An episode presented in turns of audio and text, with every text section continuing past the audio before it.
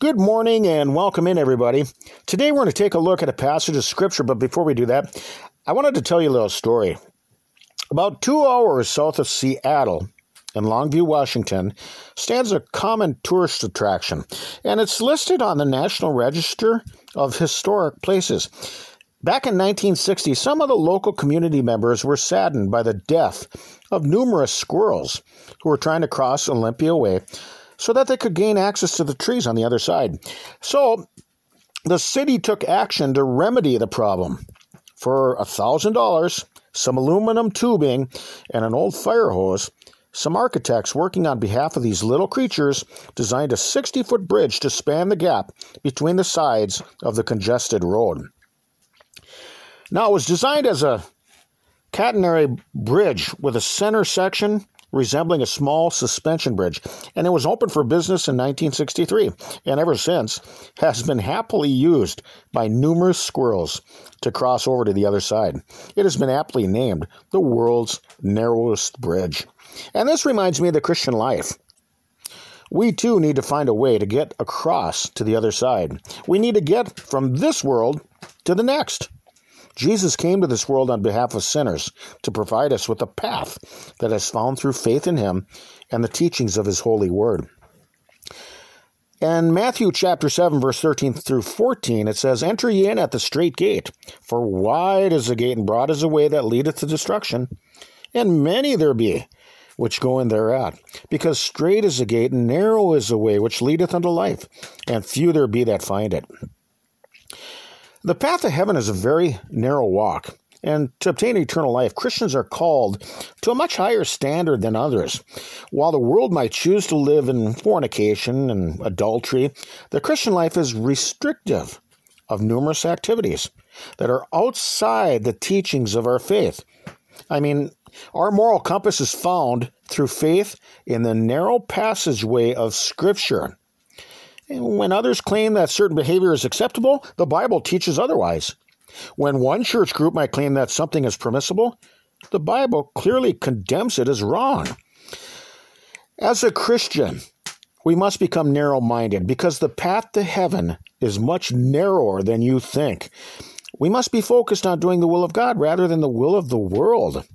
Many people who profess Christianity don't like the control and restrictive teachings found in God's Word. So, what they do is they try to combine worldly lifestyles with a spiritual one.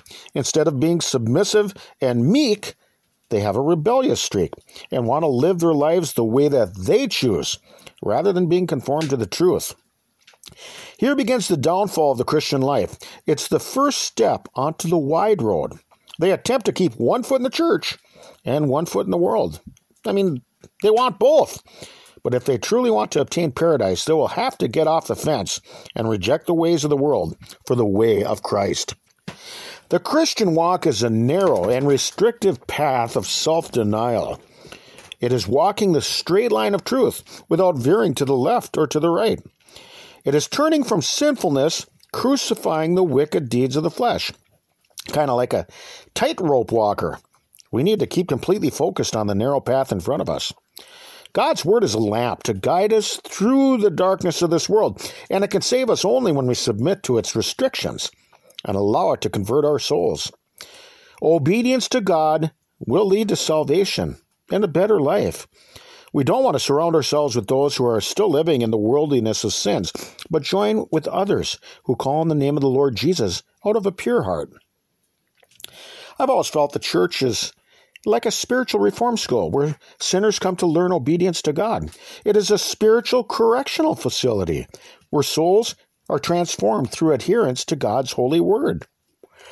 You know, in these latter days, many false churches preach tolerance of sins rather than the gospel. Sins are not tolerated within the true church, but rebuked for the purpose of keeping us on the straight and narrow. The Apostle Paul had an impenitent fornicator removed from the church. I mean, he, he didn't allow the leaven of sin to continue in the church so as to permeate its borders. The church is like a room full of children who need discipline and correction from time to time so that they can spiritually mature into obedient servants of Christ. It is the narrow path of goodness, righteousness, and truth that leads to eternal life, which very few people are going to find. While others choose to walk on the plateau of sin, God calls us to climb a spiritual mountain of divine morality. And while others choose to walk in, in the darkness, it is a Christian who must walk in the light of God's truth. The path to heaven is very narrow, and with a steadfast heart and through a disciplined mind, we must strive to run that race, inflexible, unwilling to change or compromise, completely focused on performing the will of God. Many people call Christians narrow minded, and really that is the mindset that we must possess, not allowing ourselves to be led astray from the course that God has placed us upon. Our opinions are structured through faith in God's teaching, and His Word is unmovable. We too must be unmovable, resisting the works of the flesh and meekly submitting to God's purpose and control in our lives. Obviously, there are many people who really believe that they will be in heaven, including those who profess to be followers of Christ. But they're going to come short of the goal. This is because the way of Christ is too narrow and confined for them. They disguise the virtues of Christian liberty as an excuse to abide in their sins, blinded to the true freedom, which only comes through obedience to God's will. They don't want to be constrained or held back by certain passages found in Scripture.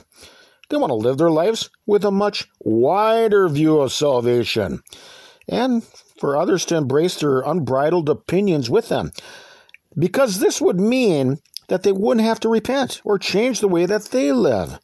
This attitude is a broad way of thinking, and if it's unrepented of, it's only going to lead to destruction. The carnal nature doesn't like to be controlled by someone or something else. It doesn't like to submit or conform to regulations or authority.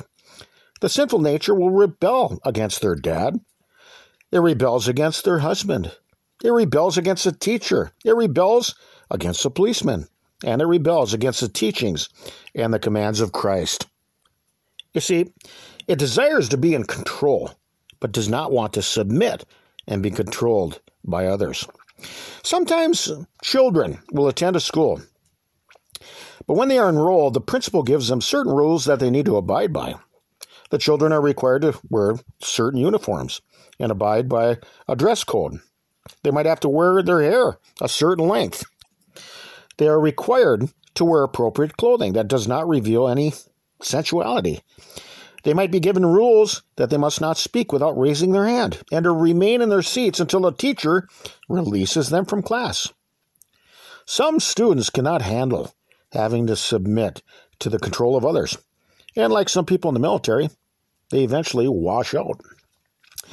We learn rules each and every day, don't we? As a child growing up, your dad might impose rules that you cannot use a car unless you keep your grades up. Your mother might tell you that dirty boots are not allowed in the living room. Some parents don't appreciate elbows on the kitchen table during dinner. Rules, they're a part of life. Beginning at a very young age, we learn them. Whatever they may be, they help form a structure of obedience so that we can loving, lovingly obey authority, and most of all, to obey our loving God. When a wife obeys her husband, she does the will of God and proves her love towards him. When the children obey their dad, they please Christ and prove their love towards him. Obedience is the evidence of love. In the carnal state, people don't like rules and regulations. They don't want to be controlled or restricted from living their life their own way. They don't like the narrow and restrictive lifestyle that is taught through Scripture. And they want to embrace a wider view. This philosophy is carried over to numerous places that profess to be followers of Christ. And they do not want to be restricted by biblical truth. So, what they do is they open up the door of the church to a wider interpretation of Scripture. It's an interpretation where sin is permissible and even accepted as the standard. For a Christian, we must understand that God has raised the bar. When the world comes short of vaulting over sins, when people in the church claim that Scripture is too difficult and restrictive, a man of God must succeed. As an example that it can be done, it may be a high calling, but it is attainable. It may be a narrow path, but it is doable. Proverbs 16:25 There is a way that seemeth right unto a man, but the end thereof are the ways of death. Not everybody will be able to do it, but in order to obtain eternal life, we must choose the narrow way of Christ so that we can cross over into paradise. Just like the squirrels going over the Nutty Narrows Bridge. So let's think about these things for right now. We can be found on your web browser by Google searching TLK JBC, where you can find our diaries distributed through various platforms such as Amazon or Spotify or, or Google Podcasts. We're not associated nor affiliated with any other religious groups. You can get our entire podcast feeds directly, along with transcripts at tlkjbc.com. Or I suppose that you could find us somewhere up here in the great northern Minnesota woods. Peace to you all, and Lord willing, we'll talk with you some more tomorrow. Till then, bye bye, everybody.